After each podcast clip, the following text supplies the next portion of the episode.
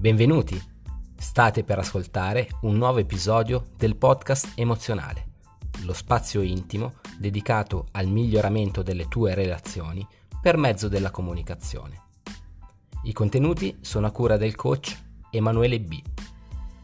Trovi maggiori informazioni sul sito bit.ly slash emozionare.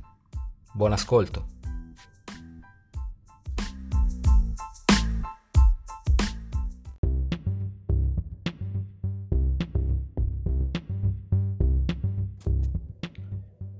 Ragazzi, buonasera e bentornati al podcast emozionale. Io sono Emanuele, un docente e coach di comunicazione, storytelling relazionale e creatività e il tema di oggi è un tema molto molto molto affascinante. Parleremo del silenzio in comunicazione. E partirei da una frase, una bellissima frase di Guido Ceronetti. Ve la leggo. L'importanza di non avere niente da dire. Questo fa inviare una illimitata quantità di messaggi. Oh, quanta verità in una frase così breve. Fondamentalmente, parafrasandola, questa frase ci dice che quando noi non abbiamo niente da dire, parliamo troppo. E qui nasce poi una riflessione sulla sovrabbondanza di comunicazione e di emissione di messaggi, quando in realtà poi quello al quale bisognerebbe realmente puntare non è la quantità di parole scritte o emesse, bensì la qualità.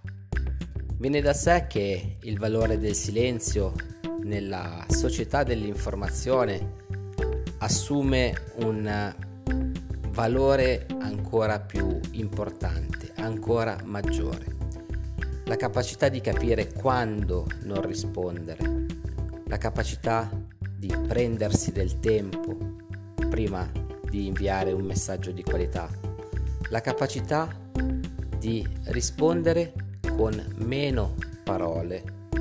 Bene, queste sono caratteristiche che contraddistinguono il comunicatore saggio e intelligente. Chi parla troppo non dice niente, lo sapete no ragazzi? Per cui io vi invito a valutare quella che è la possibilità di, nel dubbio, non dire nulla. Siamo in una società in cui tutti siamo opinionisti, in cui tutti dobbiamo essere per forza informati su tutto ciò che avviene nel mondo e ci sentiamo quasi obbligati a, do- a dover dire la nostra. Bene, in certi contesti vi consiglio di abbracciare la sospensione del giudizio. Mi pare che sia una teoria di Nietzsche o Schopenhauer, potrei sbagliarmi. Fondamentalmente vi faccio un esempio molto semplice. Quando si parla di politica tra amici e sapendo che poi la situazione comunicativa va a degenerare, io sospendo il giudizio e dico ragazzi, preferisco rimanere in silenzio perché non mi ritengo suffici- fu- sufficientemente preparato su questo argomento, per cui discutete voi. In realtà chiaramente la mia è una tecnica per togliermi dalla discussione perché direi solo cose stupide, direi solo cose trite e ritrite. E un altro contesto molto importante in cui il silenzio è fondamentale è nell'ambito dell'attrazione e della seduzione. Teniamo conto che più dettagli noi diamo a un'altra persona e meno mistero andiamo a creare. Più dettagli diamo a una persona in fase iniziale e più rischiamo di non piacerle.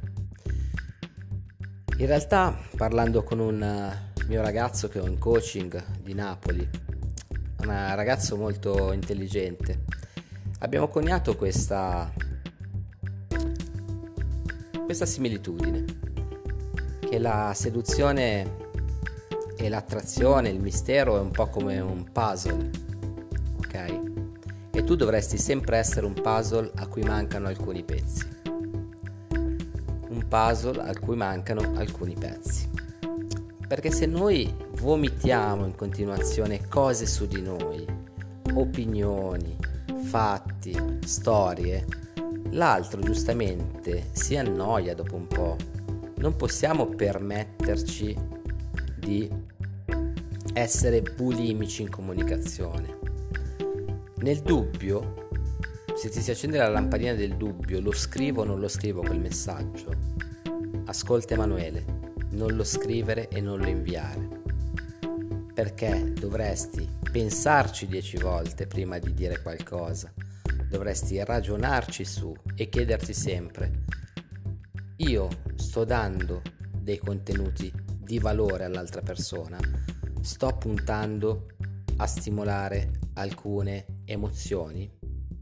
Facciamo l'esempio del Ehi, ciao, come stai? Ciao, come stai? Non vuol dire assolutamente nulla. È una frase retorica che ha una risposta altrettanto retorica. Che è bene. Ciao, come stai? Bene. Non sarebbe meglio anziché dire questa squallida frase, fare un bel sorriso, un sorriso di quelli che incorporano anche gli occhi.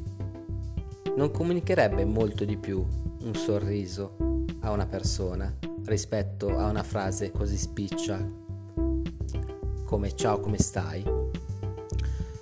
Parafrasare è la parola chiave. Parafrasare, rendere il conosciuto sconosciuto, rendere l'ordinario speciale.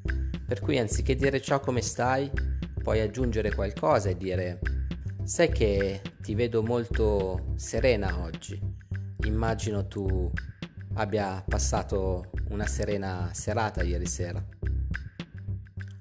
Oppure utilizzare sempre questa struttura del vedo che, immagino che, per lavorare su dei concetti più personalizzati rispetto alla persona che abbiamo di fronte.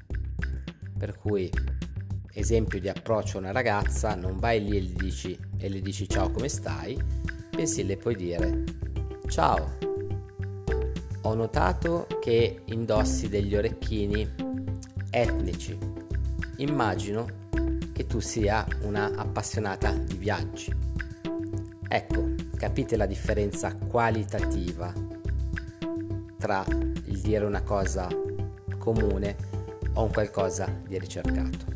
Per cui le alternative sono due. E ve le ricordo.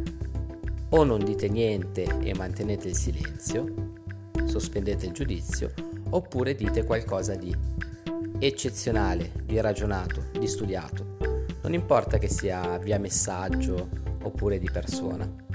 Prima di emettere qualsiasi pensiero, chiedetevi, io posso fare la differenza e posso intercettare un'emozione con quello che andrò a dire? Bene, se la risposta è no, probabilmente è meglio rimanere in silenzio.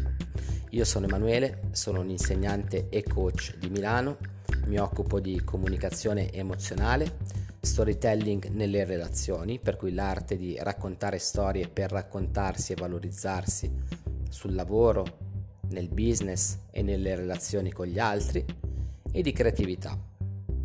Se volete potete visitare il mio sito www.emozionare.net dal quale avrete la possibilità di prenotare una chiamata, una telefonata gratuita per parlare con me delle vostre criticità in ambito comunicazione e relazioni e avere da subito qualche utile consiglio.